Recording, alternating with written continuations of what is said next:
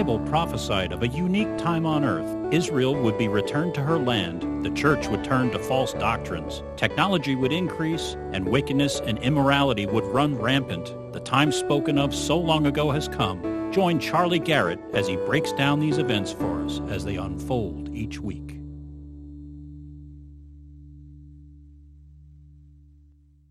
Let's see here. Today is 16 December, Sunday. It's time for the prophecy update of the week. And it's a little longer than normal, but we didn't have anybody open us this week, and so I thought I'd add in a seventh page out of my normal six pages. So uh, you get the deluxe edition this week. Anyway, and it might come out the same length anyway, because who knows. But uh, let's see here. Before I start, I have a camo um, bandana on. Camo meaning uh, camouflage. Obviously, nobody can see me up here with my bright pink camo uh, bandana. That's from some friends that attend on Pal Talk, and they all get together every uh, Sunday night and they watch the update. And that's Donna, Joanne, Chuck, Kenny, Jim, Leanna, Diane, Louie, Gloria, Rich, and Michael. And they all get together and uh, they sent me four bandanas here, so I got some for the next month, and they're all camo, so you won't be able to see me for a whole month. But um, then I, I mentioned something two weeks ago, and I, I'm so thankful to people for how they how they respond to things. I, I I'm almost embarrassed about it. I mentioned I had an article about the guy that does my pillow, right? And he's a Christian, and I said the good things he was doing, and I got somebody an email from somebody said we want to send you a couple of my pillows and they did okay they sent me a couple of them and i want to thank them very much for that Mark and Marie Langer. Okay, they just they sent an email and said we'd like to buy that for you. And then I got another set of my pillows in a box with no name on it. Now it has to be somebody that knows me personally and watches the update because it came to my home address. So if you sent that and you intended for me to know who it was, you got to let me know because I got no card, nothing with it. It just came in a box. Now I have a set for our my wife and I and a set for the guest room in case somebody comes and sleeps, they can sleep on a Christian my pillow. I wanted to thank them and you know you just open your mouth and say something and there's people out there that are willing to do something nice like that. So thank you very much. And then we get into our first category every week is Israel. And I got lots of things about this, uh, about what's happened in the state of Israel in the past week. And I had a friend call me and he was, I won't say who he is or what the situation was, but he was in a little bit of distress this week. And he says, You know, I'm just, I'm bummed out. And he admits, like I do, when I listen to prophecy updates too much, I get a little depressed because it's depressing. Yeah, there's just, that's why I told him I always end the prophecy updates with a joke, with a uh, uh, irony of the week, and that it leaves you on a happy note because there's a lot of depression, and uh, people that watch too many prophecy updates will get that way. And you know, there's there's two or three people that are out there that I would recommend, and they say basically the same content as I do, but from a different angle. But even then, you know, you just watch it, and it'll kind of wear you out. Well, when he called I said, listen, I got something to cheer you up. I'm going to read you. And I never do this. I never tell people my sermons in advance. And I, or I do send them out to people and I ask them not to read them until Sunday morning when we're giving the sermon. But I also never do anything with the prophecy update. That's, that's mine because if I decide I'm not going to put that article in, then, you know, I've told somebody something that isn't going to be in there. But I said, let me read you the first five or six articles that I have on the prophecy update this week. And that will cheer you up and the reason why is because what is happening in the world is centered around what God is going to do with Israel. And so we need to be encouraged and not discouraged when we see Israel fulfilling Bible prophecy. When we see that, even though Israel's not right with the Lord, they are going to have their own tough times. It is an encouragement to us because we know that we are getting to the end of the days. We know that the Lord's return for us is near, and we are not going through that tribulation period. If you're a mid trib or a post trib believer, you're believing wrong. That's not what the Bible teaches. Go back and watch my uh, prophecy update that I did on that subject, and you'll understand where you're wrong. We are leaving here before the tribulation period, and he was encouraged when we got done. But here we go. Listen to these articles and see how God is working things out right in our lifetime. From the times of Israel, Bahrain backs Israel for Hezbollah tunnel busting operation. You would think that Muslims would be supporting the tunnels that are over there.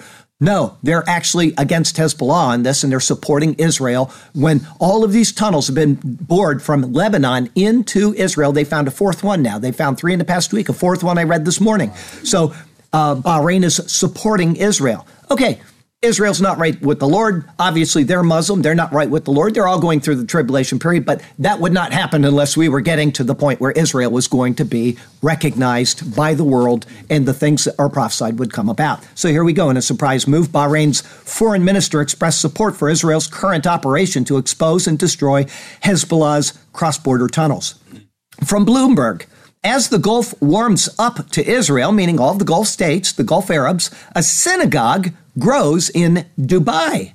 For centuries, Jews did business and mixed socially, if warily, with Arab neighbors from Baghdad to Beirut, but most were expelled or emigrated when Israel was founded in 1948.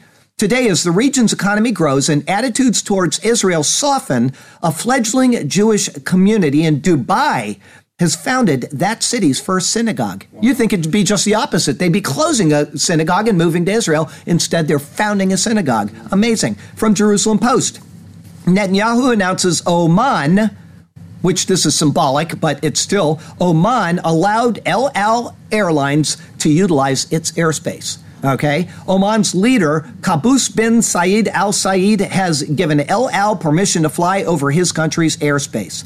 Earlier this year, Oman and Saudi Arabia granted Air India, which we talked about, the right to fly over their countries on the way to and from Israel. Saudi Arabia has not yet given similar permission to El Al. And without that permission, the ability to fly over Oman is largely symbolic with little practical significance because they can't really go anywhere if they're going to go. They can fly over to Oman and fly around and fly back to Israel, but that's about it. But this is coming. This is coming that Saudi Arabia is going to agree to this as well. Mark my words on that. But this is a step, and it's also a Muslim nation that was once totally at war with Israel, aligning with them. Just the way that Ezekiel 38 said would happen. These Arab states are not going to come against Israel. Well, that's got to happen at some point in history, and it is happening in our lifetime. When Russia, Turkey, Iran, and other countries come against Israel, they're going to say, hey, we're not a part of this. All right? So, uh, next one from the Times of Israel. Prime Minister said seeking to formalize relations with Saudi Arabia before the next election. That's coming up early next year. And he wants to formalize relations with Saudi Arabia before that happens. Prime Minister Netanyahu is seeking to formalize relations with Saudi Arabia and hopes to make ties official and public before the next Israeli general election. The report said the U.S. and Mossad chief Yossi Cohen were involved in the diplomatic effort, though no further details were provided. Saw another article yesterday where Trump is actually working to get a basically a Camp David shake like we had between Egypt and um, uh, Israel uh, some years ago with the Camp David Accords. He's trying to get that worked out where they can get a shake between uh, the guy in Saudi Arabia, what's his name, uh, Mohammed bin whatever, and um, Israel to do the same thing to make more friendly ties between Saudi Arabia and Israel. Maybe I'll talk about that next week. We'll see what kind of uh, news comes out though. And uh, let's see here from Haaretz Israel can now overfly Sudan boasts Netanyahu, who has been courting ex foes, so they can fly over Sudan. All of these things were unheard of and would not even be imagined two years ago. Nobody would have even thought this. Last year, maybe one of these countries, probably not, but this year it's happening. So we are seeing that now Sudan is obviously not going to be friendly with them during the Gog Magog war. But for right now, at least these things are being worked out. Okay? I hope this is giving you encouragement in a world that's full of just brutality when it comes especially towards our current president and how depressing it is the lies in the mainstream media. We've got things going on in the world which are actually really encouraging. We have from the guardian Australia recognizes West Jerusalem as Israel's capital, but holds back on embassy move. It's a good move. They've recognized that West Jerusalem is Israel's capital. They will do some other things, they say, after a peace deal comes into effect. Okay, well, peace deal is going to come into effect. That's in Daniel 9, 24 through 27. We know it's going to happen. All right, and we also know we're going to be out of here before that happens. Now, they will, they say after that, they will recognize the Fakistinians and they will move their embassy to Jerusalem and all of these things. But the fact that they have recognized West Jerusalem as the capital of Israel is a huge step because who are they who is is Australia close to in the world? Closest country, I'm not the closest, but very close to them, a large country, 190 million Muslims, is Indonesia. Right? They have a lot of trading going on with them. They've got a lot of stuff going on. When I was in Indonesia many times, there were always tons of Australians around. Well, Indonesia says, we're going to cut you off. We're going to do this. We're going to do that, just like they did to America when we said we were going to do it. What happened when we did it? Nothing. All right, we moved the embassy and the world just shut up after it. Well, that's what's going to happen with this. They're not going to cut ties with Australia, but Australia stepped out in order to do this by possibly cutting off their nose. It's not going to happen, but they could have. All right, they just don't see the world as it is, most of these people. People make alliances and you have to learn to live with them once they're made. You can't cut off your major trading partners just because of something like that. But it's encouraging because we are seeing end times fulfillment right here. From the times of Israel, Trump praises Israel as your country to American Jews. Listen to this. President Trump told American Jews that his vice president had great affection for your country. He's talking to Jews that live in America that are Americans, right? Insinuating a dual loyalty to Israel. I want to thank Vice President Mike Pence, Trump said at one of two White House Hanukkah parties, a tremendous supporter of yours. And Karen, and they go there and they love your country. They love your country and they love this country. That's a good combination, right? That to me is a real outstanding thing that he did because it's recognizing, yes, they're American citizens, but they have an allegiance to Israel and they're not denying that. When we speak about Chinese that have moved to America, we say that's your country, right? We acknowledge that we, we, you know, they may now be U.S. citizens, but we do say that that is their country and they have an allegiance to it. Chinese don't stop being Chinese just because they moved to America. I mean, some of them have lived in America for generations and they don't speak any English at all. Just go up to New York and you'll see that, or go out to San Francisco. Some of them don't even speak English. So there, there is something to be said about that, but he was willing to acknowledge that openly. And he got barbecued by a bunch of people for it, but good job, President Trump. From the Jerusalem Post, this last article is something that uh, every person I know has emailed this to me, and so every person I know has seen it that watches prophecy updates. But there are people that don't watch prophecy updates until Sunday, and so uh, they they will get this for the first time, maybe. But it made most of the news. Temple ready altar from the Jerusalem Post. Temple ready altar is dedicated on the last day of Hanukkah by activist groups. This is a temple ready altar in Jerusalem, ready for sacrifices. When the Jews went back at Nehemiah's time, what was the first thing they did? They made an altar and they sacrificed to the Lord of Israel. It might not have been the first thing they did, but it's something they did. All right. Anytime we talked about that today, you know, in the uh, the Christian history we were talking about, the Antiochus Epiphanes desecrated the temple, and what did they have to do? They had to go in and cleanse the temple, and they started sacrifices again. Right. The last day of Hanukkah. A new altar fit for temple was dedicated outside the walls of the old city of Jerusalem. The altar is built out of bricks over a wooden frame and specifically not of stone, since Jewish law requires that the temple and its various structures not be made out of stone that has been hewn by iron implements. The altar itself weighs some four and a half tons, and the ramp another two tons. It was built by the Elkanah settlement in the Western Samaria district by carpenters, bricklayers, and other construction specialists. Okay, that's very interesting. It's very prophetic because this is something that is going to happen. They are going to have uh, a temple built, they're going to have sacrifices there, and we know that. It's right in the Bible. Daniel 9, 1 Thessalonians, or 2 Thessalonians chapter 2, which we read a little while ago. Okay, the problem with this, one, they're wrong about um, the temple not being made with dressed stones. Okay, they said um, uh, specifically not of stone, since Jewish law requires that the temple and its various structures not be made out of stone. Okay, that's incorrect. Solomon's temple was made out of dressed stones. What they did, though, is they dressed them out in the the fields or whatever out in the quarries, and then they brought the stones to Jerusalem and set it together. The reason why is it says that no sound of an implement was used during the building of that temple. They did everything out there and they respectfully built it. The idea of this particular altar, once again, is completely missed by them. Okay, they say they've got a temple ready um, altar which is made for this purpose, but what they've missed is that the earthen altar, which is described in Exodus chapter 20. right after the giving of the Ten Commandments. It's Exodus 20, verses, um, let me see here, 22 through 26. I'll read it. It's very short. It says, Then the Lord said to Moses, Thus you shall say to the children of Israel, You have seen that I have talked with you from heaven. You shall not make anything to be with me, gods of silver or gods of gold, you shall not make for yourselves. Here it goes, verse 24 An altar of earth you shall make for me, and you shall sacrifice on it your burnt offerings and your peace offerings, your sheep and your oxen. In every place where I record my name, I will come to you and I will bless you. And if you make me an altar of stone, you shall not build it of hewn stone. For if you use your tool on it, you have profaned it. Nor shall you go up by steps to my altar that your nakedness may not be exposed on it. Okay? Several things about that. First, the entire premise of not having it out of hewn stone or using implements on it is because it is a picture of works based salvation. Who made the stones that are used in that, that uh, altar? God did. He says, don't use a tool on it because if you use a tool on it, then you are adding to what I have done. You are to take those, compile them together, make the altar. Go through that sermon. I recommend everybody go back and watch that particular sermon. It's right after our um, Ten Commandments sermons. You'll find that it's called um, The Earthen Altar, I believe. Go back and watch that, and you will understand all of the significance of that. They have completely missed it. And in fact, it says, what have they done? They've made it out of um, a wood frame and bricks.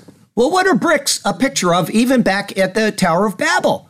It's man's efforts. So they're putting man's efforts into these things. They have completely missed the symbolism of what God was trying to tell them. Man makes bricks, God makes the stone. All right, what they do with the bricks, they work them up. Everything they are doing in Israel right now is prophetic, but it is also completely wrong. They do not know their scriptures. They're going by Jewish traditions. They're going by things that are not helpful in their cause at all. They're completely missing this. But secondly, Every one of these things. Go back and watch that particular sermon on that altar. Every single word of that sermon points to Jesus Christ. Every word of it. Your nakedness may not be seen on it. What is he talking about? It's not talking about their physical nakedness at all. It's talking about the nakedness which occurred at the fall of man in Genesis chapter 3. That is still affecting them to this day because they have not come to Jesus Christ. Okay? I'm excited about them having built that altar. I'm excited that they are doing the things they're doing only because it means our redemption is nigh. I'm not excited for them at all. They have completely missed the boat. They have missed Jesus Christ. They've missed all of the symbolism found in Scripture, which points to Him. And they're going to go through really bad times because of it. It's heartbreaking. So, in one sense, we should be happy about these things. In another sense, we should be mournful over it. And of course, finally, with that altar, they were not allowed to sacrifice on it at all anyway. So somebody, they said you can take a lamb, a, a, leg from a lamb, and bring it out there and burn it on the altar. It wasn't a sacrifice. It was not efficacious. Even the Old Testament sacrifices were not efficacious. They did nothing. The blood of bulls and goats can never take away sin. They only look forward to the coming Christ. They have missed him. Burning a lamb's leg on an altar is good for show, but it does not bring them any closer to their God at all. They need Jesus. We need to pray for them that that will come about. All right, that's the good news from the past week and how our redemption is coming close. From Fox News, Fakistinian attacker suspected in West Bank drive-by shooting, seven wounded, including a pregnant woman. From the Times of Israel, Jerusalem hospital delivers baby of pregnant Israeli woman shot in terror attack. This is going on throughout the week. I'm giving you a, a snapshot of what has happened. Times of Israel, U.S. slams absolutely disgusting West Bank terror attack. Times of Israel, Hamas praises heroic West Bank shooting attack. Jeez. Times of Israel, baby dies after emergency delivery following Ofra terror attack. Hospital announces the death. Mother, who was seriously wounded in the shooting at West Bank bus stop, continuing to improve. Arutz Sheva says Hamas takes credit for murder of unborn child. Well, there you go. This is the state of the world that we're living in. We're living in a society that is peaceful to their neighbors. They don't do anything unless they're attacked. And these filthy neighbors come in and shoot and shoot and they kill. And then when they kill an unborn baby, they celebrate it. And the world sides with them. That's the problem with this world today is it's liberalism, it's globalism, it's all of this. It's turning away from any right morality at all. Very sad. I'm so upset reading that. Times of Israel. Two border guards wounded in Old City stabbing attack. This also happened. Times of Israel. Two Israelis killed. Two seriously wounded in West Bank shooting attack. Times of Israel, two car ramming attempts reported in West Bank. One suspected attacker is shot dead. So, all that in a week, they're just over there doing all of this mayhem. They're causing trouble for the Jewish people, and the world doesn't care. Unless you listen to the Times of Israel, you're probably not going to hear that pretty much anywhere else. From Fox News, this is kind of a sad thing that happened. Secret military bases inadvertently exposed by Russian satellite map company. Uh, Russian map company has inadvertently revealed secret foreign military bases by blurring them out. The reason why it reveals them by blurring them out is because if it's just a photo of Israel or a photo of Turkey, nobody knows what's there. But when somebody blurs them out, they say, oh, we know that that's a classified site. So they actually identified it by trying to hide it. All right. Yandex Maps, Russia's answer to Google Maps, obscured the locations of 300 sites, some of them top secret nuclear facilities in Israel and Turkey, which means our sites because we are the owners of the nukes. By doing so, the company confirmed their locations as well as their exact size and layout. The buildings include airfields, ports, bunkers, storage sites, bases, barracks, nuclear facilities, and random buildings. So that's sad because we know, having gone through several prophecy updates in the past two months, that Hezbollah has, uh, what do you call it, GPS trackers for their missiles now. They no longer just arbitrarily lobbing stuff into Israel. They have missiles that can actually hit those things that have now been identified. And so it's very bad for Israel. We will hope that they will be on the ball with their Patriot and um, David Sling and other missile defense systems when these things get shot in. From uh, Christian News Today, Let's see here. Oh, you know what? I got a friend. She's a Christian. She watches Prophecy Update, and she started a barber shop and a beauty shop up in Lancaster, Ohio. And so, if anybody that watches the Prophecy Update is in the area of Lancaster, Ohio, please go to Buddy Joe's Barber and Beauty Shop on 706 East Avenue. Okay. And her name is Angela. All right. If you need your nails done, I suppose she does that. If you need a haircut, she'll do that. If you want your beard cut, don't. Okay. But um, these are the kind of things that uh, uh, she does. She's just started it. If she seemed a little concerned in her uh, email. You know, I've got to drive 40 miles. I'm stepping out, hoping that this will be work out, and she's wanting to honor the Lord through it. So that's my plug for my friend Angela. And let's do something for her. Heavenly Father we do pray for Angela's business. It's a tough world. The economy could collapse tomorrow and all of us will be eating rice, but uh, we don't know that. And as long as things are going well, and as long as there are people that have expendable money and they're willing to uh, uh, have their hair cut, we would pray that they would go to Angela's and bless her in her new work. And we would ask that you would just lead her in paths of righteousness for your sake and uh, prosper her in her, her uh, beauty shop. And we pray this in Jesus' name. Amen. All right. Let's see here. We got from Christian News, from CNS, Vatican consultant Friar James Martin promotes a pro LGBT rosary. So now you can count the LGBT on your rosary. Jesuit priest who pushes a pro LGBT agenda in the RCC and who was made a consultant to the Vatican Secretariat for Communications by Dope Francis is now promoting a rosary that includes a rainbow fifth decade for people to pray for LGBT couples, their children, and extended families.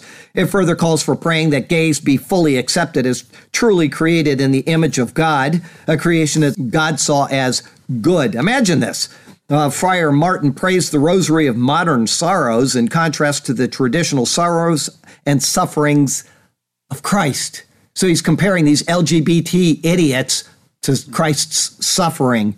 He says, as a beautiful gift that invites one to pray for a variety of people who suffer. Unborn children, I could agree with that. Victims of gun violence, it depends on who the victims are. Refugees and migrants, well, I'm not on that bandwagon at all. Victims of racism, well, that's a part of the world we live in, and we just need to not worry about that in the uh, the context of what they're saying. Okay, I'm going to talk about a, a, an issue at the end of the prophecy update. And, you know, when it comes to a racism, how people feel about these things, I don't care. I'm going to tell you what. I look at everybody the same. Acts 17, 26 through 28 says we're all made from one blood. I don't care if you're pink, like my bandana. You're a human being, that's it. But, you know, people take things and they twist them. Racism now becomes something that you can have racism against a black person, but you can't against a white and things like that. I'm not praying for that type of thing, even if it was with a rosary, and I'm not a rosary prayer by any stretch of the imagination. There's one mediator between God and man, and that's the man Christ Jesus, and I can talk to him anytime I want without beads in my hand.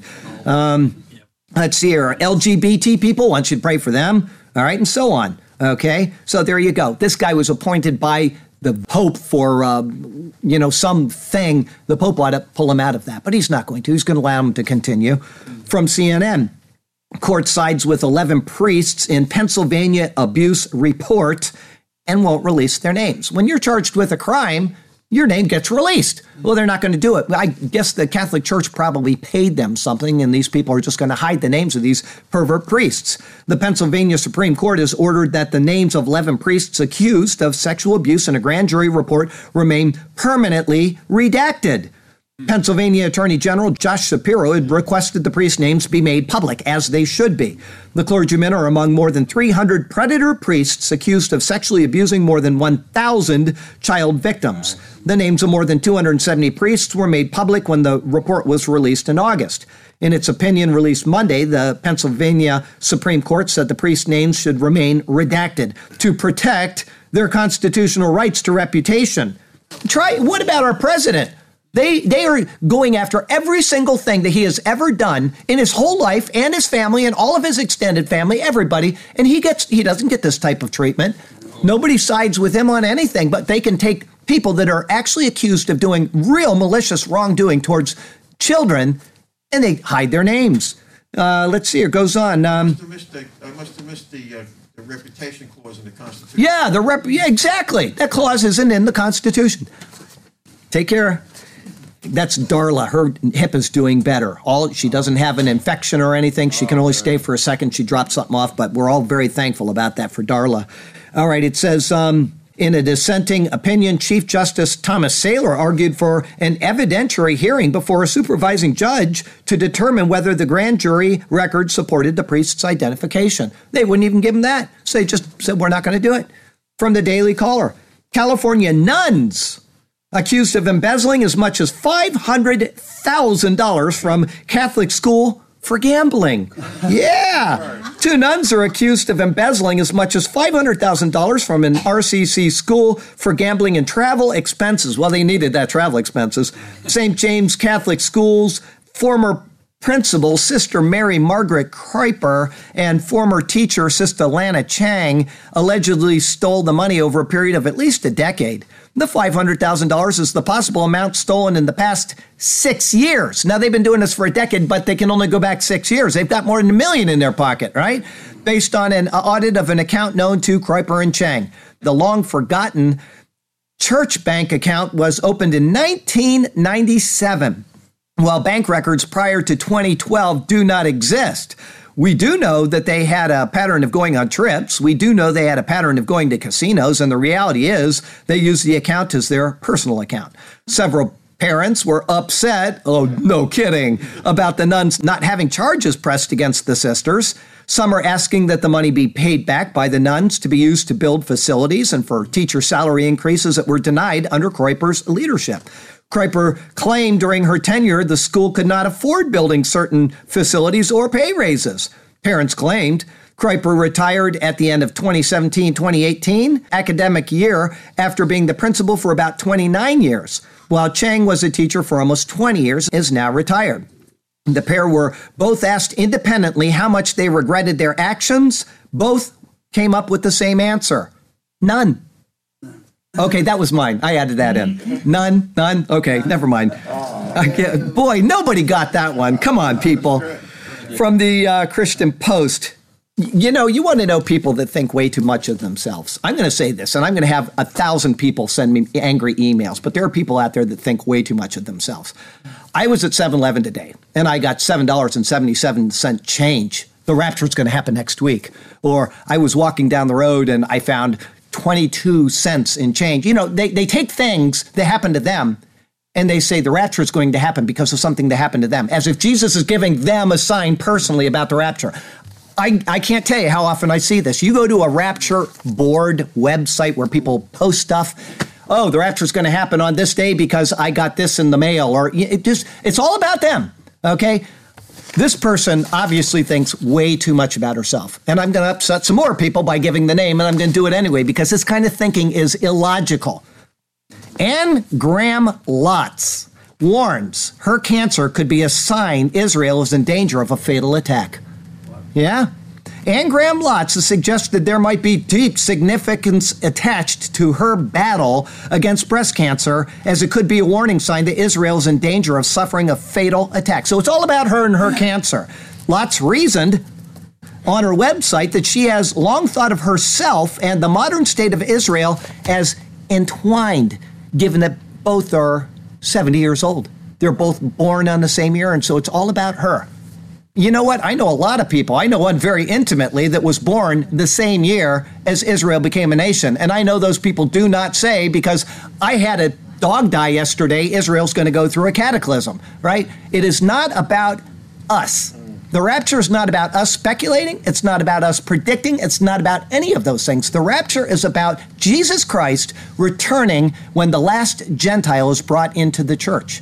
There is a time when the fullness of the Gentiles is going to happen. It's going to coincide with what's going on in the world with Israel, and it has nothing to do with you or me or any individual on this planet. So do not make the rapture about yourself. That's one, it's taking the eyes off of Jesus and it's putting it on yourself. And two, it is bad, bad theology. It's terrible theology. So my hat is not off to Anne Graham Lotz. All right. Islam today from BLP. Google approves app for Muslims to report people who commit blasphemy. You talk about something scary here. If they start having this in the United States, I can just see where that would go. But this is right now only in Indonesia, but this is bad, bad policy here. A new Android app is launched with the focus of allowing Muslims, of course, to report individuals who commit blasphemy or insult Islam. Now imagine your neighbor doesn't like you because you cook in the backyard your pork chops, which you're totally allowed to do. And this app gets out and they say, Well, I don't like my neighbor and I'm going to charge him with blasphemy. And you're going to have a bunch of people over there trying to blow you up because your neighbor doesn't like you and has nothing to do with anything you said about Muhammad or anybody else. Okay, here we go. Uh, the app Smart Pakem, which launched in Indonesia last month at the request of the Indonesian government, will allow users and government officials to uphold Sharia law and target and report people who are misguided Uh, and have misguided beliefs in violation of Islamic law, which forbids insult of Islam. So you insult Islam, they put you on an app and somebody comes and whacks you the next day, right? Or against the Prophet Muhammad. I say he was an ugly guy and he had a wife that's 12 years old, which is true. And guess what? Somebody comes and whacks you the next day. Or the recognition of any other religion besides Islam. So if you're a Christian in Indonesia now, and you say, I'm a Christian, you are recognizing a religion other than Islam, you can come and have somebody whack you the next day. That this is bad, bad policy. Google should be really, really talk down about this. Somebody needs to say you did the wrong thing with that. Anyway, goes on. Indonesia's criminal code prohibits blasphemy, which is defined as the act or offense of speaking sacrilegiously about God or sacred things. The code's Article 156A targets those who deliberately, in public, express feelings of hostility, hatred, or contempt against religion. The penalty for violating Article 156A of Indonesia's criminal code is the maximum of five years imprisonment. It doesn't even have to be true. All they have to do is say it, like that lady that was in Pakistan for the past five years under death threat and under sentence of execution because somebody said that she blasphemed the Prophet Muhammad when she didn't. They just brought it against her. Okay, well, she got off and now her life is in jeopardy because they want to kill her anyway, right? So, this is what's going to happen in the world. This kind of stuff gets beyond Indonesia. From Weasel Zippers Jihadi work accident. This doesn't break my heart. I'm sorry. 37 Taliban fighters killed by their own car bomb. Mail online. Jihadis are plotting a devastating chemical weapons attack in Britain and could launch a chlorine bomb on London Underground, security chiefs warn. Terror chiefs warned that a chemical weapons attack is more likely than not. The assessment follows chatter between ISIS senior figures was intercepted. Okay? They've got these people that want to kill them. They know it. They've got all this chatter going on. And what do they do? They keep bringing them into their country, but they won't let the Christians into their country. It's just, it's national suicide. Germany's been doing it. England's been doing it. America did it for eight years before we got some sense back in the White House. It's absolutely crazy. Okay, Breitbart. Poll shows Democrats vastly favor Muslims over Christians. Surprise anybody here? Yeah, 68% of Democrats say employers should grant a request for prayer space by Muslims, but only 45% say employers should grant a similar request by Christian employees, says a survey by Grinnell College. In contrast to the Dems' 23 point anti Christian bias, the poll showed only a 10 point gap in response from conservatives. 30% of Republicans say employers should provide a prayer space for Muslims and Muslim employees, and 40% say employees should support a similar service for Christians. The same poll showed a three point pro Christian skew among Donald Trump's voters and a huge 20 point pro Muslim skew among Hillary Clinton voters. The massive bias among Clinton voters towards Muslims is a huge contrast to Trump's voters' more principled approach to religious requests on business. The poll asked Suppose a group of devout Christians or devout Muslims ask their employer to provide a private space for them to pray together, even if it is a hardship on business. Do you think the employer should or should not accommodate the request? I am so glad we got the president we got because we would have that mentality running our nation right now. Oh boy. From uh, Daily Wire. Europeans realizing Trump was right about the Iran deal. I said last week they'd probably come to this conclusion after those missiles were shot off by Iran in violation of the treaty. Diplomats from the United Kingdom, the Netherlands, and France expressed their concern because of an Iranian medium range ballistic missile test. The U.S. government stated that the missile Iran tested could reach Europe, oops, and the Middle East. According to Secretary of State Mike Pompeo, the missile could carry multiple warheads and violated Security Council Resolution 2231, which instructed Iran to refrain from any activity related to ballistic missile design to be capable of delivering nuclear weapons, including launches using such ballistic missile technology. The Security Council resolution was the implementation of the 2015 bad, bad Iran nuclear deal known as the JCPOA. President Trump very smartly walked away from the deal last May, although China, France, Germany, Russia, and the UK stayed with it. But now they're regretting that choice. And then finally from Zero Hedge, still at large, Strasbourg shooting. Y'all heard about the Strasbourg shooting this week, okay? He's uh, they finally got him, but this was just a title that includes some pertinent information. Strasbourg shooting suspect convicted 27 times before he was he did this. He was convicted 27 times of crimes and he was yelling Allah Akbar. And they were wondering at first is this terrorism or not? And then, of course, they had to admit it when they saw what had happened, and they had people actually recording Allah Akbar. So, yeah, it's got to be terrorism. But 27 criminal convictions, and the guy was out walking around instead of being deported. That's the world that we're living in here. Okay, from Mongolia. From Lonely Planet. Photographer spends 17 years documenting life in Mongolia through all seasons. Award winning photographer Frederick LaGrange has documented life in Mongolia for the past 17 years through a series of stunning and intimate photographs.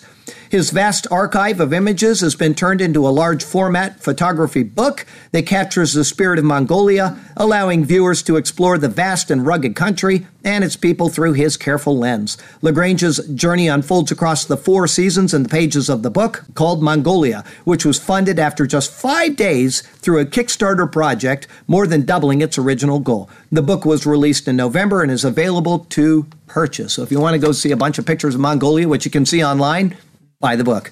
From Daniel 12. Israel 21. This is the only major article, but it's broken down into four Israel inventions. So I thought I'd read them to you. They're all similar, and then there's one more that I'll add in, just the title at the end. Okay, four machines about to revolutionize the way we prepare food. First, from Jet Eat. Now, I wouldn't want to eat anything from a company called Jet Eat. You know, it's just, I'm sorry, but here you go. Using individual ingredient cartridges of plant proteins, fats, and other ingredients, Jet Eat aims to print fresh vegan meat ready to join the food manufacturing supply chain. Adjusting the fat content and other parameters could yield ersatz ground round, roast, stew beef, or steak. Our product has to have a high resemblance to meat in many properties. A steak is basically muscle, fat, and blood in a complex structure that influences mouth feel and how it cooks. The flavor profile is connected to how the fat is marbled in the muscle and melts when you cook it. We need to emulate the chemical and physical properties and the structure. We've mapped a lot of these elements for our printing process. So, Jet Eat, you can print off a steak and you can cook it, and they're working on it right now. Now, having said that, and follow my train of thought all the way through the next five articles or four articles. We got three more and then the title. So we got four more things to go. If you are trying to match steak, what is the wiser choice? Just go out and buy a steak, right? I mean, if you want to eat something that tastes like steak, then you buy a steak right? If they're trying to make it look exactly like a steak and taste exactly like a steak, then what's the point, right? The Bible says in Genesis chapter 9 that all things are for us to eat, all things. And then the law wasn't, you know, it came into play for Israel. It only applies to Israel. The dietary restrictions only, it didn't apply to anybody else on the planet. The rest of the world could eat whatever they want, okay? The law is now annulled in Christ. It is no longer in effect. If you don't believe me, go check book of Hebrews or Paul in the book of Colossians, the law is nailed to the cross. Christ died on the cross. The law died with Christ. That's a symbolism. Okay. It says three times in Hebrews it is annulled, it is obsolete, it is set aside. It's done. Okay. We can eat anything we want. If you don't want to eat meat, then why would you make something that tastes like meat? Why would you do it? Okay, let's go on. Next one. From Savor Eat. This will be a digital chef platform to print and simultaneously bake, grill, or fry personalized plant based meat substitute meals using room temperature ingredient cartridges with a six month shelf life. The key ingredient in each cartridge is submicron crystalline cellulose, a zero calorie derivative of plant fiber, the most abundant biomaterial on Earth as a self assembling binder in place of starch, egg whites, gluten, or gelatin. The printer and propriety ingredients are patent pending. By controlling the water content in the crystalline cellulose compost via the heat source of the printer, we are able to determine the texture from soft, fat to fibrous meat to hard as a bone. Why you'd want to make something as hard as a bone to eat, I don't know, but that's what they're doing. The uh, first product likely will be a meatless burger. Once again, what's the point? But I like my burgers uh, because the system can produce dishes in forms that never existed before. It could be something as unusual as a personalized as a veggie burger with fries in the middle. So you can print off a burger with fries in the middle. Now, okay, that might be something fun, but I could also make a burger and make fries and put the burger around the fries and they'd have the same thing. So why bother? Okay, next one, Genie. Okay, I could eat something called Genie. It'd have to be really tasty, but the Genie countertop smart oven cooks meals and snacks from freeze dried pods within three minutes with no preservatives, artificial flavorings, colorings, or additives. The food prep system is being scaled for mass production in Israel and will launch in the United States starting at a few places in New York City and branching out later to coffee shops, hotels, and hospitals. The oven and pods will be available via lease or buy plans similar to office coffee machines. Okay, that is almost the replicator on Star Trek there. You got your replicator. You say, I want, uh, you know, whatever, uh, ice cream, and out comes right. That's getting close to a replicator. That's Star Trek tech right there. So I like that one. And it can be anything. It doesn't have to be a fake burger. Okay. Um, let's see here. And then we have InnoCake. This one is good. I will agree with this one. It's very inventive. InnoCake is a computerized device that turns a plain block of cake into a sculpted replica of whatever image was scanned into it at the start of the process. It is a more accessible way to produce the kind of luxury custom cakes costing tens of thousands and sometimes even millions of dollars. People pay a lot of money for these expensive cakes, right? It would replace the painstaking, time consuming, and extremely expensive work of trained pastry chefs with a combination of deep and cutting edge technologies like a five axis computerized machining tool. You put in whatever shape you want put in a you know a ship with beautiful sails floating around and you print it off and you got a cake there voila i like that okay Last one, just the title Business Insider. An Israeli startup, they were trying to do all these meat things. Guess what? This week, somebody did it. An Israeli startup with ties to America's most popular hummus brand says it made the world's first lab grown steak, a holy grail for the industry. So if you want a lab grown steak, knock yourself out. And you know what the Jews are doing now? Oh, well, if we can have lab grown steak, then we can have a lab grown pork chop because it is uh, not grown. It doesn't have divided. So they're getting around the law once again, doing what they shouldn't be doing in order to justify their sinful actions. Come from the law, come to Christ, and be freed from that kind of stuff. I mean, it's that simple. Jesus freed us from the bondage of the law. Okay, Revelation plagues. Generation Xanax. This is a real troubling article here. Doubling in children being treated for addiction. New figures reveal the rise of Generation Xanax, with a doubling in young people being treated for addiction to anti anxiety drugs. The statistics from the Public Health England showed 315 cases in which those under the age of 18 were treated for problems with benzodiazepines or something like that, a class of drugs used to treat anxiety and insomnia. They include the drug alprazolam, better known as Xanax, where there is a six fold rise in numbers treated. Last NHS figures suggest one in eight children has a mental health disorder amid warnings of an epidemic of anxiety. Earlier this year, an investigation found pupils as young as 11 were taking anti anxiety drugs. 11 years old. My kid's a little off, and so I'm going to give him this and just put him in a corner, and I can have my life without him bothering me, right? Um, let's see here. With 240 ambulance calls out for children who had taken medication like Xanax. What a waste of human life. Wow. From the AP, Ebola spreads to major Congo city as vaccines are a concern. The second largest Ebola outbreak in history has spread to a major city in eastern Congo, Butembo. With more than 1 million residents, is now reporting cases of the deadly hemorrhagic fever. That complicates Ebola containment work already challenged by rebel attacks elsewhere that have made tracking the virus almost impossible in some small, isolated villages. New cases are increasing quickly in the eastern suburbs and outlying isolated districts. The outbreak is now second only to the devastating West Africa outbreak that killed more than 11,300 people a few years ago. There are currently 471 Ebola cases, of which 423 are confirmed, including 225 confirmed deaths. That's more than 50%. Really bad stuff. Morality today. Virginia teacher reportedly fired for refusing to use a pronoun for a transgender student. Yes, the West Point School Board in Virginia reportedly decided to terminate one of their teachers because he refused to use the pronouns that a transgender student identified with. Peter Vlaming, who taught French at West Point High School, lost his job after the board made a unanimous 5 to 0 decision. He reportedly cited his belief as a Christian as the reason why he wouldn't use male pronouns for the student. The student revealed that the situation left him feeling ostracized, feeling it feeling ostracized. The outlet said, and school officials reportedly backed the pupil.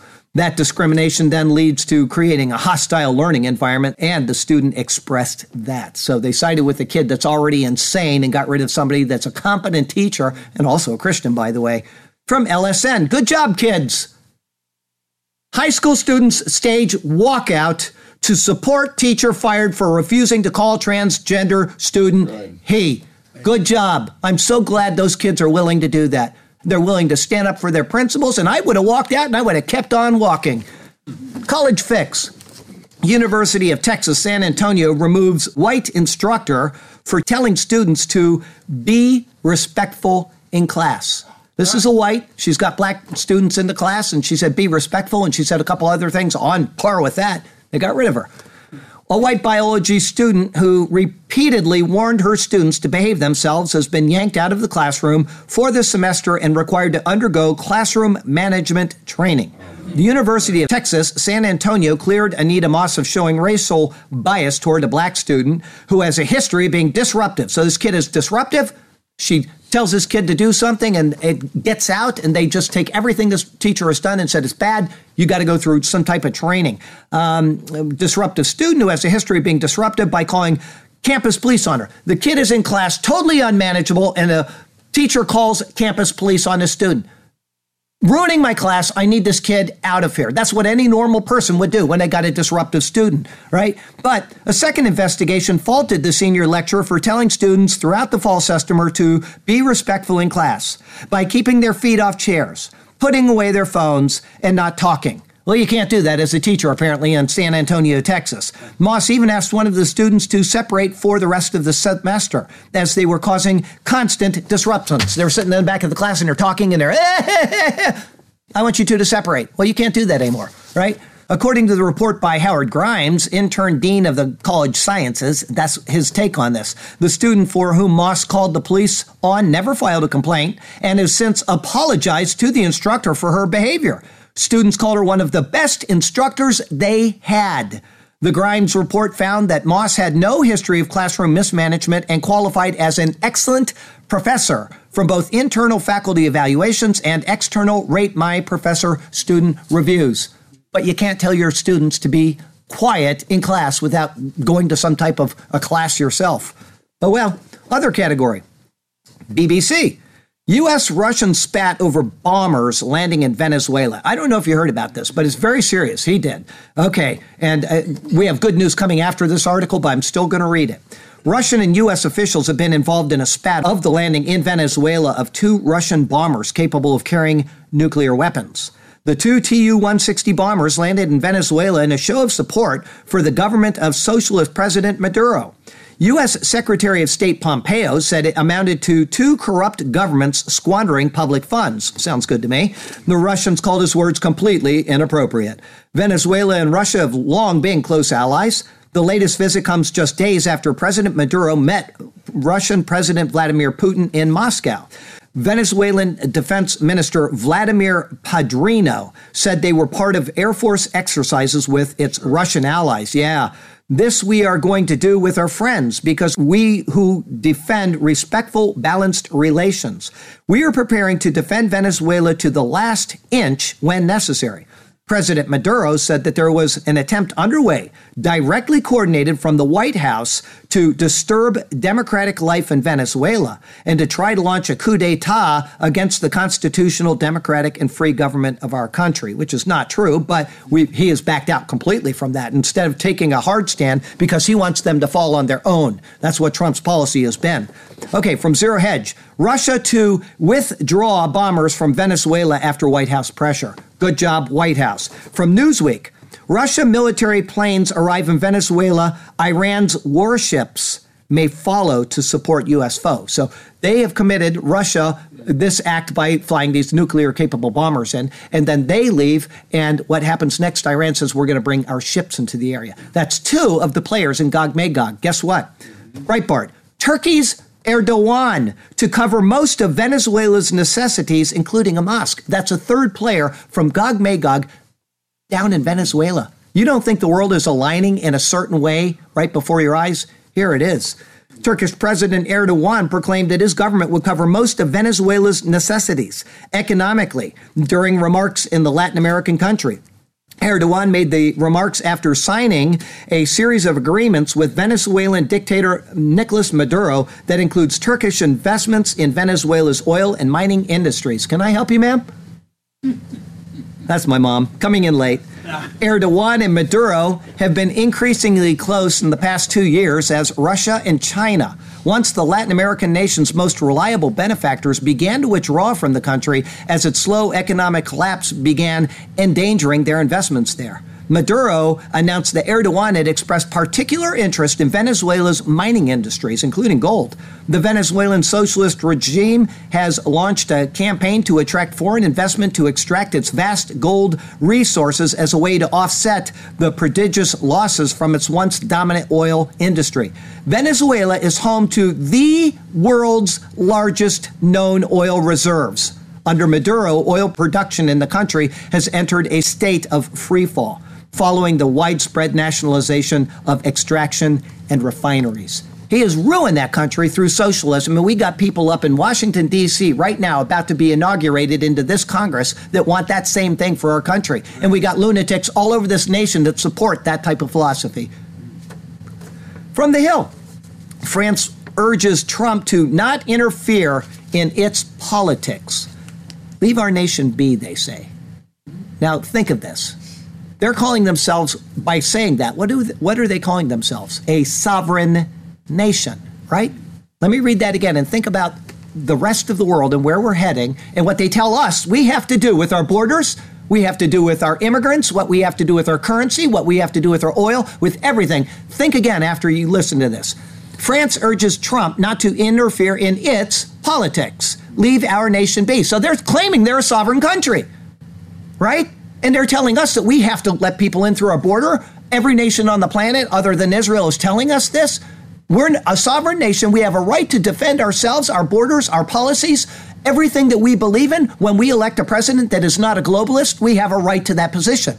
And they're telling our president to let our nation be. What he ought to do is send him a note and say, I'm sorry, you're not a nation. Open your borders, and everything you're doing, you have to just continue on in some other way than that. Okay? Uh, it says French Foreign Minister Le Drian urged President Trump to stop interfering in France's affairs after Trump made various claims about why protests were taking place in the country. We do not take domestic American politics into account, and we want that to be reciprocated. I say this to Donald Trump, and the French president says it too. Leave our nation be. How dare they claim that they're a sovereign nation? Mail online. Global warming is causing more snow. Global warming is causing more snow to fall on Antarctica and has slowed rising sea levels by a third. Yes, global warming is causing this. Sea levels are rising at different rates in locations around the world. Now tell me, how is that possible if water finds its own level? If you take a cup and you pour it out on that table, what's it going to do? It's going to find its own level. If you pour water into a cup, it's going to come up to the top. If you tilt the cup, the water slides out because water seeks its own level. How can water be finding different levels at different parts of this planet? I don't care if it's flat Earth or if it's global Earth. Whatever you believe, it is always going to find its own level right? It can't be that the world is growing water in one place and going down in another or anything like that. Now, I will say this, just so you understand hydraulics when they put in the canal that goes between um, the Pacific and the Atlantic, it's called the Panama. Panama, thank you, the Panama Canal. All right. Do you know that the water in the Pacific is higher than in the Atlantic? And so it, they had to build the thing so that it would go downhill this way. And they could use that to their advantage. But the water is seeking its own level all the time. All right. Just because it's higher here and it's not higher here does not mean that it's going to get higher here and continue to get lower here. It doesn't work that way. Okay. And if you believe in flat disk Earth, it's all going to be running off the side anyway, so it doesn't make any difference. Okay, yeah. Charlie, it's the procession of the tides that change. The precession of the tides that change. Do you know? I read an article this morning about global warming, and they said that it's rising seven to eight feet in some parts of the earth, right? I have lived in the house that I've lived in, or, or in the area that I've lived in my whole life. My grandfather moved there 70 years ago when nobody lived on that island. Okay, do you know how much the water has risen in the past 70 years? Zero. Zero. That's my mom that said that. She knows too. Zero. It's not going up. This is the biggest lie on the face of the planet. All right. Mail online again. Fury as defeated Wisconsin GOP Governor Scott Walker, I just love what they did, signs lame duck bill stripping his Democratic successor of string of powers. I just love that because that's the kind of thing Democrats have done to us for eons and eons. And we've always just caved on it. Oh, we let them do it, but we never reciprocate. He's taking away all of the powers of this incoming Democrat, so he can't ruin that state. Scott Walker lost his bid for a third term in Wisconsin's governor's mansion in November and leaves his office in January. He's being succeeded by Democrat Tony Evers, while the Attorney General, who plays crucial role in drawing the electoral map, is also going to be a Democrat. Republican legislature passed a package of legislation which restricts early voting and weakens incoming Democrat governor and attorney general. Measures block Evers from withdrawing Wisconsin from a multi state lawsuit challenging the Affordable Care Act, one of his central campaign promises. I promise I'm going to keep the ACA so you can have Obamacare for the rest of forever. Ain't going to happen now. They are going to stay in that lawsuit. And they can't undo it because they have enough Republicans where it can't be overturned. Good job, Republicans, using your, your brains for once. Okay, mail online. I said I was going to bring up a racial issue at the end of the prophecy update today. We talked about race earlier and how people are accused falsely and blah, blah, blah, blah, blah. There are a couple of real heroes in my book for World War II. All right, one of them is the Navajo Code Talkers. Those people saved our war in the Far East. Okay, the Navajo Code talkers are almost all gone.